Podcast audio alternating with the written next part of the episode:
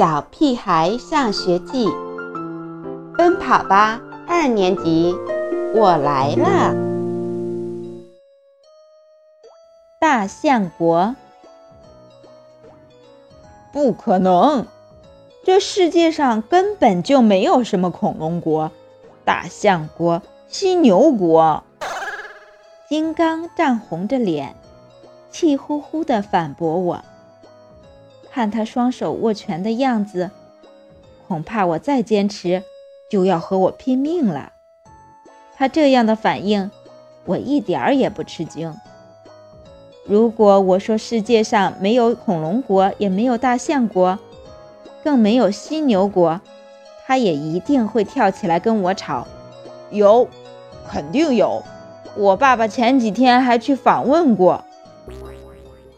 金刚就喜欢和我作对，我说东，他就说西；我说对，他就说错。可大象国是千真万确存在的呀！我还没来得及开口申辩，胡小图就冲上来说：“大象国就是泰国，大象是泰国的国宝，他们还有专门的大象节呢。”不对，非洲的科特迪瓦才是真正的大象国。原来一直低头看书的卜一萌突然冒出一句，金刚和我都有点傻眼了。现在不是有没有大象国的问题了，而是一下子出来两个大象国。于是胡小图和卜一萌争论起来。他们都坚持自己说的才是正确的，我只好把画好的大象国地图拿出来。我的大象国不是泰国，也不是科特迪瓦，这才是我的大象国。整张地图就是一头大象的形状，象鼻子是大象国的幼儿园，象耳朵是大象国的学校。巨大的象身是大象国的运动场，大象的四条腿是居民区，又细又长的象尾巴是大象国弯曲的河流。原来是你自己画的呀！金刚撇着嘴不屑地说：“当然不是，住在大象国的，除了国王，全都是大象。”他们都像人一样有自己的工作和生活。我还没说完，大家都开始好奇地追问起大象国的国王是谁来。那还用问？当然是我了，是我创立的这个国家，给大象们幸福的生活。你们看，这就是我，戴着王冠，坐在一头最大的大象上。正指挥他们做健美操呢。嗯，那恐龙国和犀牛国呢？嗯，在这儿呢。我从课本里拿出两张地图，上面分别画着恐龙国和犀牛国。我正要详细给大家讲讲这两个国家的国情，一抬头却发现。刚刚围在我身边的人都不见了。再仔细一看，他们一个个都趴在自己的课桌上画地图呢。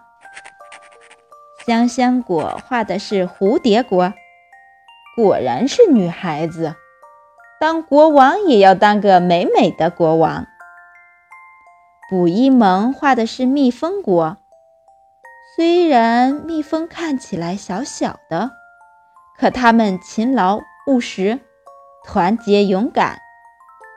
胡小图画的是长颈鹿国，他自己骑在高高的长颈鹿头上，威风极了。只有金刚例外，坐在那儿咬牙切齿地说：“他要画怪兽国，说自己以后就是怪兽国的国王。”专门研制秘密武器攻打大象国、恐龙国和犀牛国。我就知道这家伙想不出什么好主意，可我又想不出什么好办法来对付他，只能大声嚷嚷着：“要和平！不管是人类世界还是动物世界，哪怕是怪兽世界，最需要的都是和平。”对，要和平，不要战争。香香果声援我。谁要是总想着欺负别人，我们就团结起来打败他。天哪，连卜一萌都支持我。金刚的气势明显矮了一大截，他气呼呼地在纸上画着。我偷偷凑过去看了一眼金刚画的怪兽，忍不住笑出声来。我就说嘛，平时最不喜欢画画的金刚，能画出什么怪兽呢？原来，他画的竟然是著名的老丁头。一个老丁头借我俩球，他说三天还，四天还没还。大家齐声唱着歌谣，金刚红着脸。抱着他的怪兽跑掉了。